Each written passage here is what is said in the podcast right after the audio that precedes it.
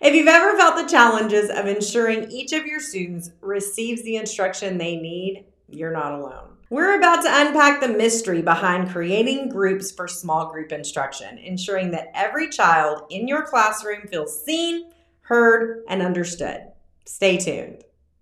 Welcome to the One Classroom Over podcast. My mission is simple, to equip you with actionable tips, transformative stories, effective classroom systems, and expert insights for your K-5 classroom. I'm Farrah, also known as The Center Fairy, your go-to guide for all things simplifying your teacher life.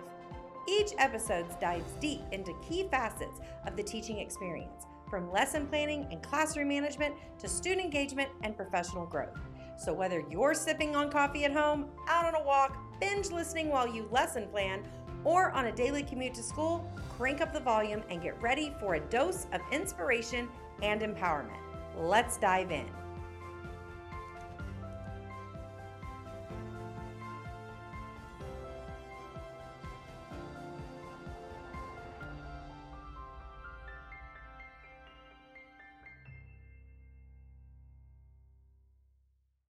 Lighting little fires of curiosity in each student.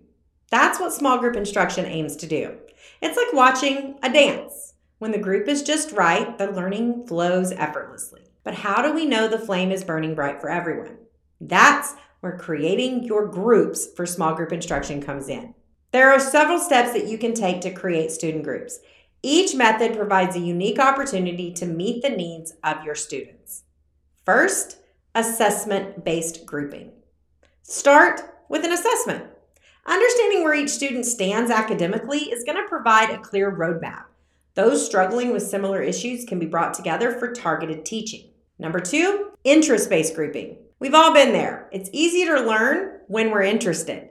Grouping students based on shared interests can ignite intrinsic motivation. Number three, diverse abilities grouping. Sometimes it's beneficial to mix students of various skill levels. This approach allows students to learn from one another, promoting that peer teaching. Number four, random grouping. Occasionally, you can let fate decide. Randomly grouping students can offer a refreshing change, allowing them to interact with peers that they might not usually work with. Now, what is the best size for your groups? The golden question. While there's no one-size-fits-all answer, most teachers agree that the ideal group size ranges between 4 to 6. And here's why. First, manageability. Groups larger than 6 can become challenging to handle, especially if there are behavioral issues to contend with. And if you're doing rotations in your classroom, you're often limited on time and you're not able to get to more than 4 to 6 students at your small table in the allotted time that you have. Number two, individual attention. Keeping that group small ensures that each student receives adequate attention, ensuring that their unique needs are addressed. And number three, peer interactions.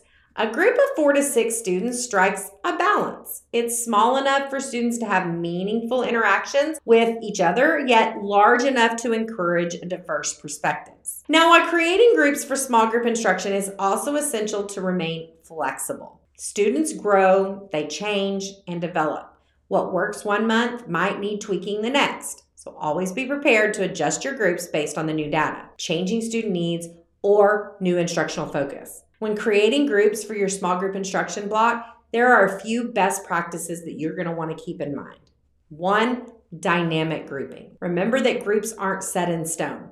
Periodically reassess and shuffle your groups to cater to the evolving needs of your students. Two, consistent feedback. Establish a system for regular feedback. This way, you'll always have a finger on the pulse of understanding how effective your groupings truly are. Three, collaborative tools.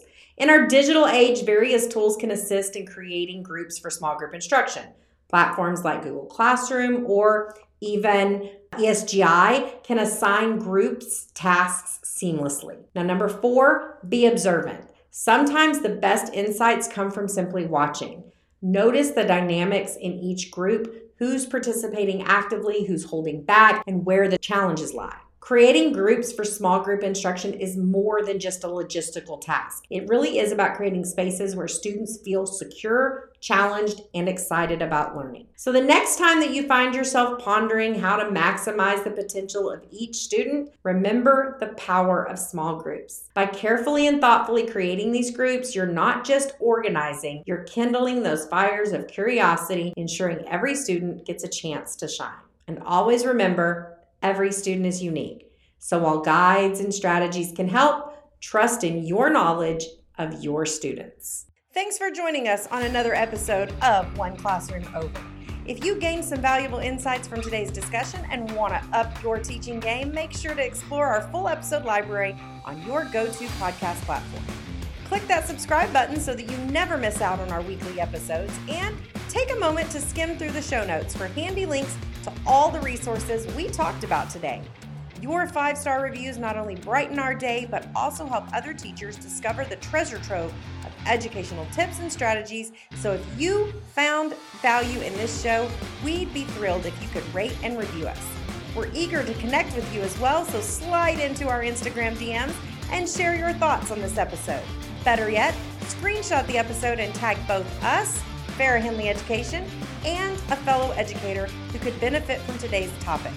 Your shares are an inspiration. Until next time, continue being the educational rock star you are, and thanks for making us a part of your journey.